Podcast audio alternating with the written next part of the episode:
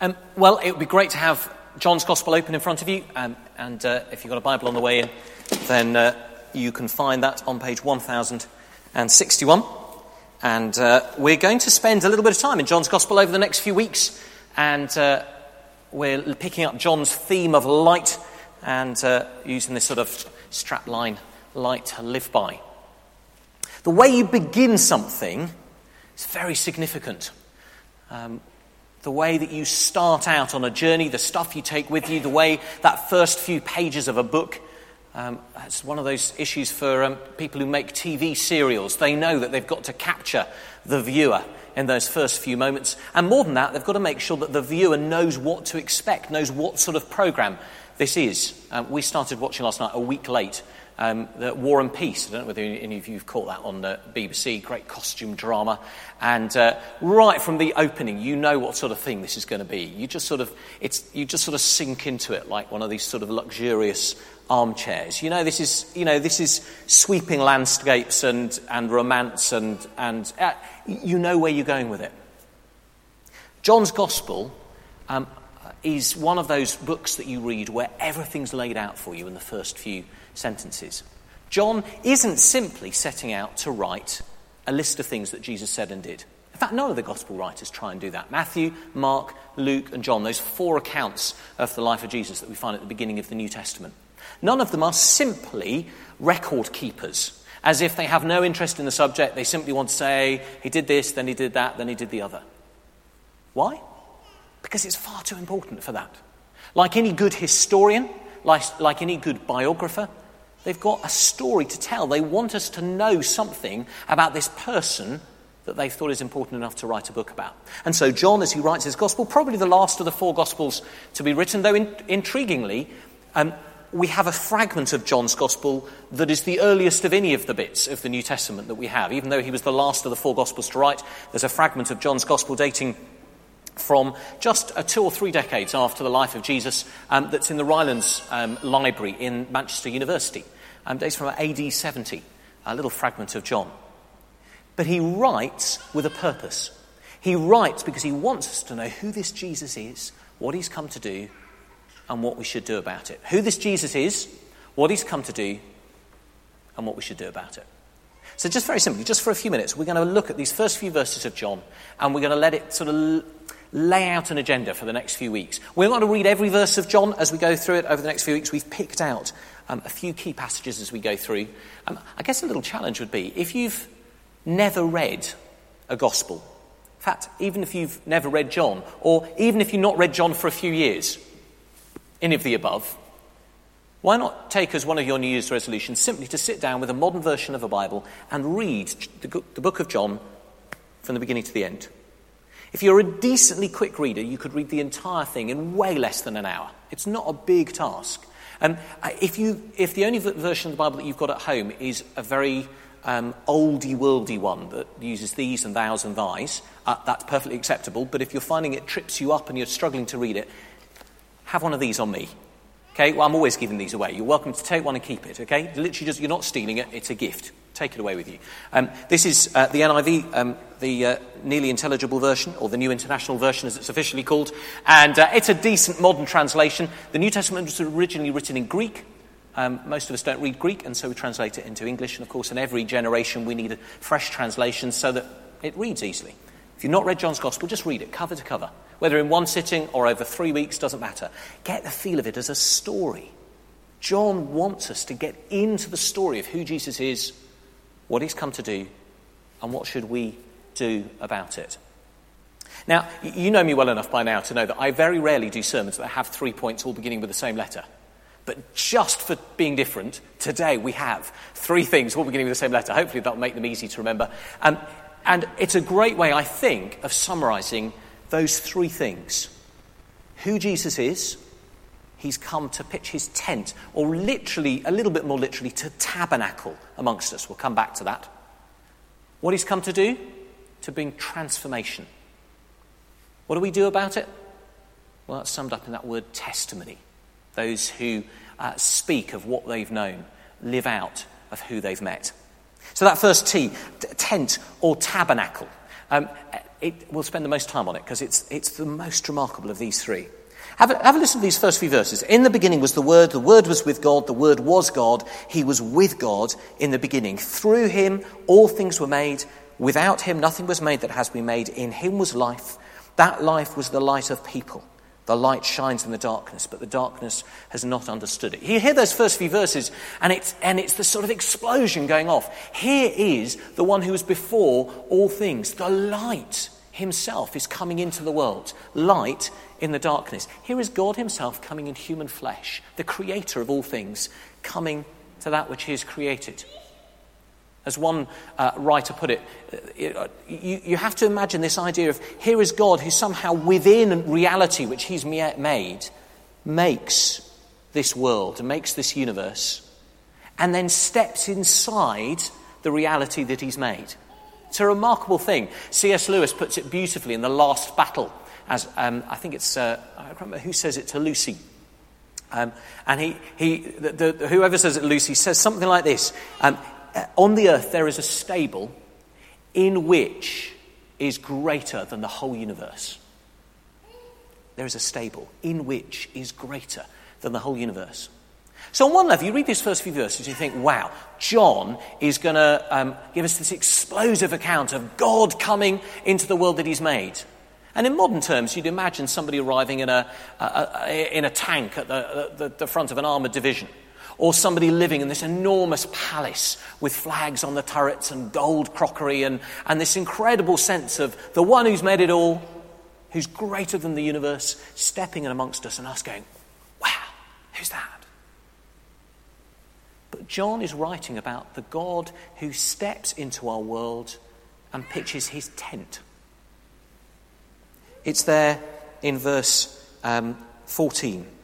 The Word became flesh and made his dwelling among us. Two words there that should give us a moment to pause. Flesh. God doesn't come as this sort of supra being that towers above us, somehow greater than reality. He comes as flesh. Flesh that can cut and bleed, that can itch, that has dandruff, that has feet that need washing, has armpits that smell, that leave footprints in the dust. This is God made flesh.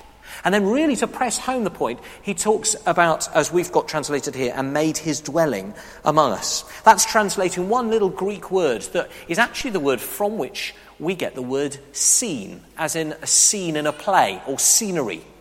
And that's because back in the day, scenery used to be made from the same cloth as tents. So you'd, you'd get tent canvas, stretch it over a, a flat, paint it, and that would make your scenery. In other words, this word in Greek is a word to do with tenting, uh, pitching your tent. Now, back in the Old Testament, they were very familiar with this idea. When they escaped from Egypt with Moses, they had to come through the desert on the way to the promised land. They all lived in tents. And the remarkable thing was that Moses said, God is going to come and tent, or the literal word was tabernacle with you. His tent was called the tabernacle the tent of meeting, the place which represented God's presence with his people. Just a flimsy old tent, just canvas on poles. And here he is saying, This God made flesh, this God of the whole universe, is going to come and pitch his tent, tabernacle, with you. I have a very vivid memory of, um, of going camping. In fact, many vivid memories. It was uh, scarred, I mean, uh, uh, sort of uh, featured in my uh, childhood for many, many years. We used to go every single summer to the Gower Peninsula. Beautiful part of the world if you're living, uh, living there or if you're in a very warm, smart B&B. Um, we used to camp and we used to be in a, a, one of those old style frame tents, the four of us, um, on a cliff top above what is regularly voted as one of the top 10 beaches in the whole of the UK, uh, Three Cliffs Bay. And if you've never been there, honestly, it's worth it, but not in a tent. And um, we used to camp on this, uh, in this farmer's field, um, and uh, it was beautiful. I mean, you could look out at the sea and look down to the beach. In 1977, I think it was, we were there in the summer during what became known as the Fastnet Gales. Um, so called because the Fastnet race, which was just passing by, um, these yachts sailing by between us and Ireland, um, uh, got caught up in what was um, storm force 10, hurricane, gusting hurricane force 11 winds. And we were in a tent on a cliff top. And you soon work out, even if you didn't know it before, that a tent isn't a very secure place to be in a storm or a hurricane.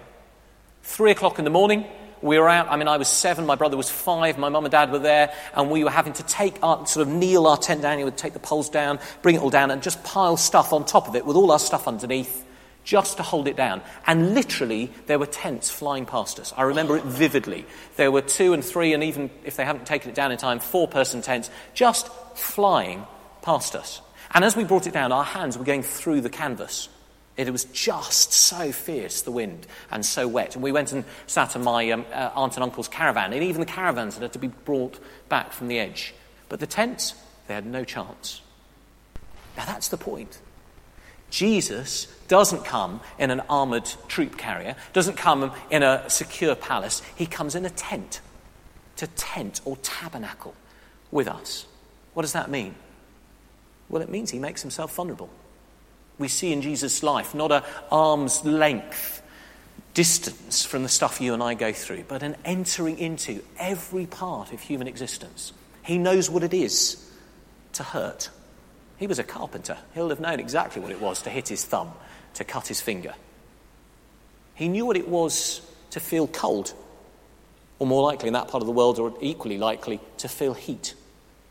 He'll have known what it was to feel thirsty or hungry, or like he didn't want to get up in the morning. He'll have known what it was to feel lonely and alone. We know that from the Gospels. He knew what it was to be betrayed he knew what it was to feel deep grief. He wept at the tomb of his friend Lazarus. He'll have known what it was to feel sick. Here is Jesus, the one who has made all things, stepping into not some airbrushed, beautiful version of human existence, but pitching his tent with us. The whole gamut of human experience he experienced. Not in a sort of putting on the hollow specs 3D virtual reality sort of way so he sort of knows what it might feel like, but actually pitching his tent amongst us, being blown and buffeted around by the same stuff you and I are blown and buffeted around. Comes again and again in the New Testament. The writer of Hebrews says we don't have a high priest who is unable to identify with our weaknesses, but one who has been tempted in every way like us. Paul, as he writes in Philippians, talks about Jesus emptying himself out of all that uh, he had in heaven, in this sort of what the picture language is, you know, the palace of heaven, and he steps down into darkness as frail flesh. It's the absolute heart of the good news of the Christian gospel that the God whom we worship in Jesus is the God who comes close to us, the one who pitches his tent, tabernacles amongst us. Now, Johnson's stupid. He uses that word because he knows that the Jewish readers, when they read it, will immediately think of the desert. That here is the same God who tabernacled with them and travelled with them through the very wilderness that they had to travel. And for the Gentile readers, well, they'd get what it was to pitch a tent, to be vulnerable. Now, we've just celebrated Christmas. We know that amazing picture of the, the baby, the newborn baby. What could be more vulnerable than that? Placed not in a hospital bed or a beautiful palace, but in a manger. And as we're only a few weeks away from Easter, we know that Jesus didn't just enter into human experience up to, but not including, the end. He even entered into what it was to be tortured and to die. John writes his gospel because he wants us to know that this is the God who pitches his tent in our midst. And time and again, you're going to see this Jesus that he paints this picture of as the God who tents or tabernacles with us. But if that is who, is who Jesus is, he doesn't just come, if you like, in a passive way to be with us. You can be with somebody and not do anything, not make a difference. See, John is absolutely clear that Jesus comes to do something. And he comes, if you'll excuse a second T, to transform our existence. Listen uh, to verse 10 to 13. Jesus was in the world, and though the world was made through him, the world did not recognize him. He came to that which was his own, but his own did not receive him. Yet, to all who received him, to those who believed in his name, he gave the right to become children of God. He gave the right to be children of God. What could be more transformative of any human's experience than to be adopted? To go from not belonging to a family to belonging to a family. Your whole identity is transformed and changed. And that's the language John's using. He says he gives the right to be adopted as God's children. You get to belong. That transforms everything. You go from being on the outside looking in to the inside looking up.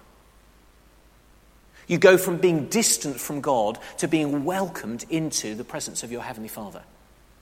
You go from living life on your own, under your own steam, by your own wisdom, in your own strength, to living life with your Heavenly Father who loves you and says, You're my boy, you're my girl, you belong. What could transform us more than being adopted into God's family? And John's gospel is saying in every human experience and every part of life, what people most need is to know that they are invited into, belong to God's family. It's interesting, isn't it? John doesn't say, doesn't, John doesn't list off a list of human woes that Jesus has come to solve. Now, we want to say, actually, in the process of people coming to know God as their Heavenly Father, He does give them the, the courage and the power and the transforming presence of His Holy Spirit to change their behavior, to discover healing, physical and mental and emotional, to begin to transform their society and their culture, to work for justice and peace. But the scriptures always start by saying that this, where that begins is in belonging finding ourselves belonging to God's family. Because it's what we were always made for. The kids and their kids' groups, or most of the kids' groups, are going back to Genesis 1 and 2. They're going back to it because it's a beautiful theological poem asking the question well, why do we exist? What are we here for? And the writer of Genesis wants more than anything else to say, because God loves you. Because he wants to walk with you and know you and have you as his friend. It's that lovely picture in Genesis 3 where it says, And God was walking in the cool of the, gar- cool of the afternoon in the garden. And he calls out to Adam and Eve, Where are you? Beautiful picture language of God wanting a relationship with us. And what John is saying is, this God who pitches his tent with us doesn't just want to sort of be here, he wants to transform our experience of life and transform the sort of lives we can live. How? Well, not simply by us trying harder not by some magical formula that makes life okay. And if he's going to pitch, his tent to be vulnerable to all the vicissitudes of human existence, he's hardly promising us an easy life or a straightforward existence.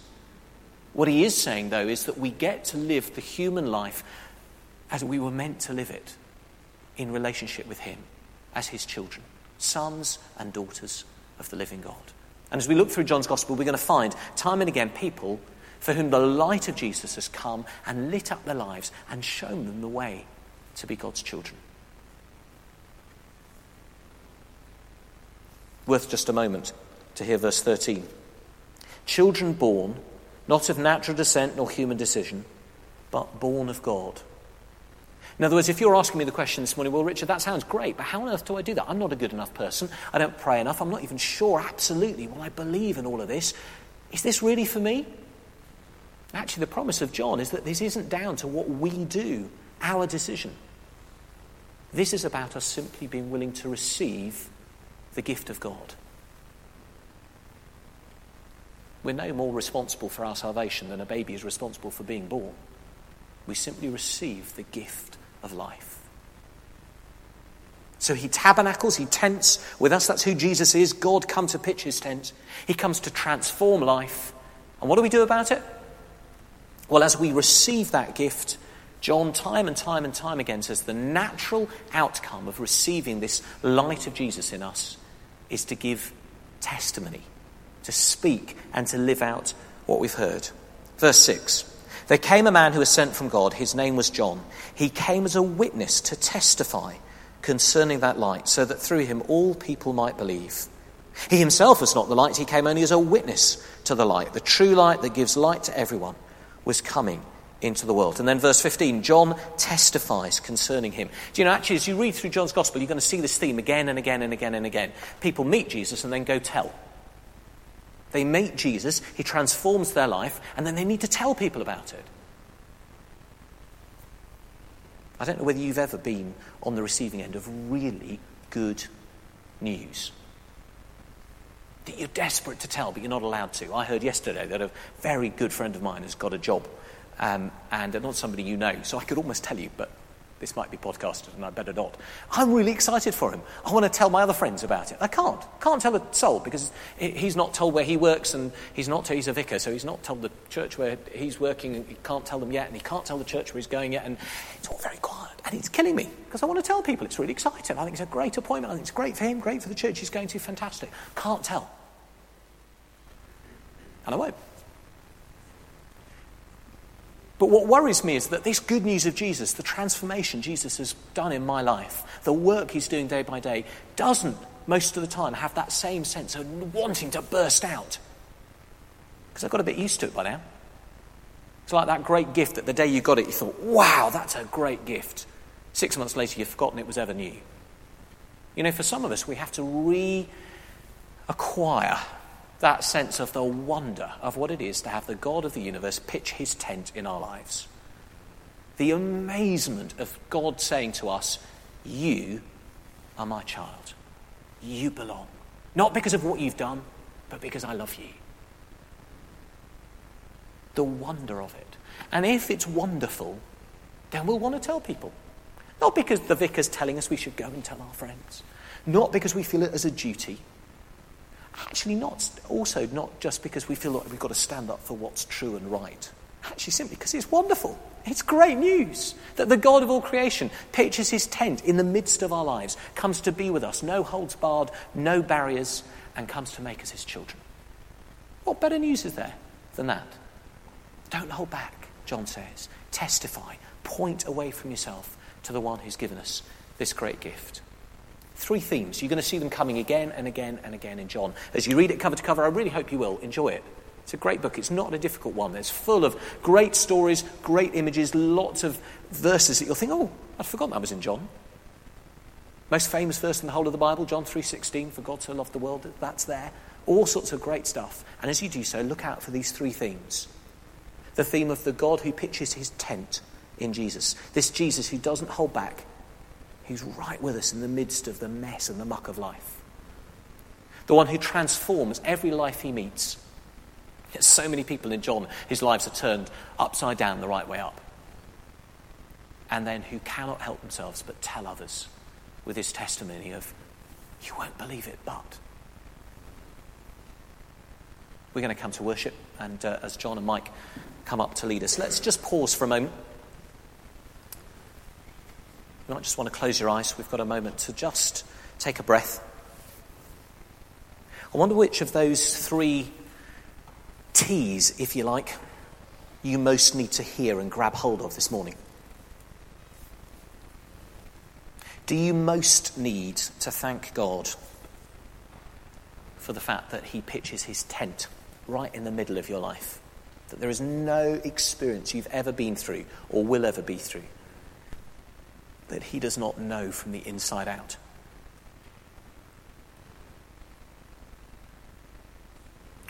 Maybe it's the offer of transformation.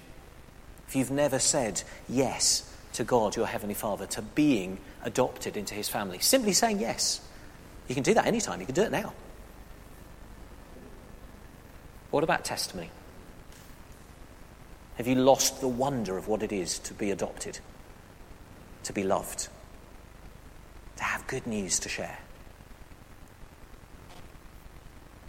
We're going to have uh, a couple of songs of worship together, and as we do so, let's bring to God what we've heard Him say to us this morning and ask Him to go on burrowing that new good news down deep into our hearts, challenging and transforming us.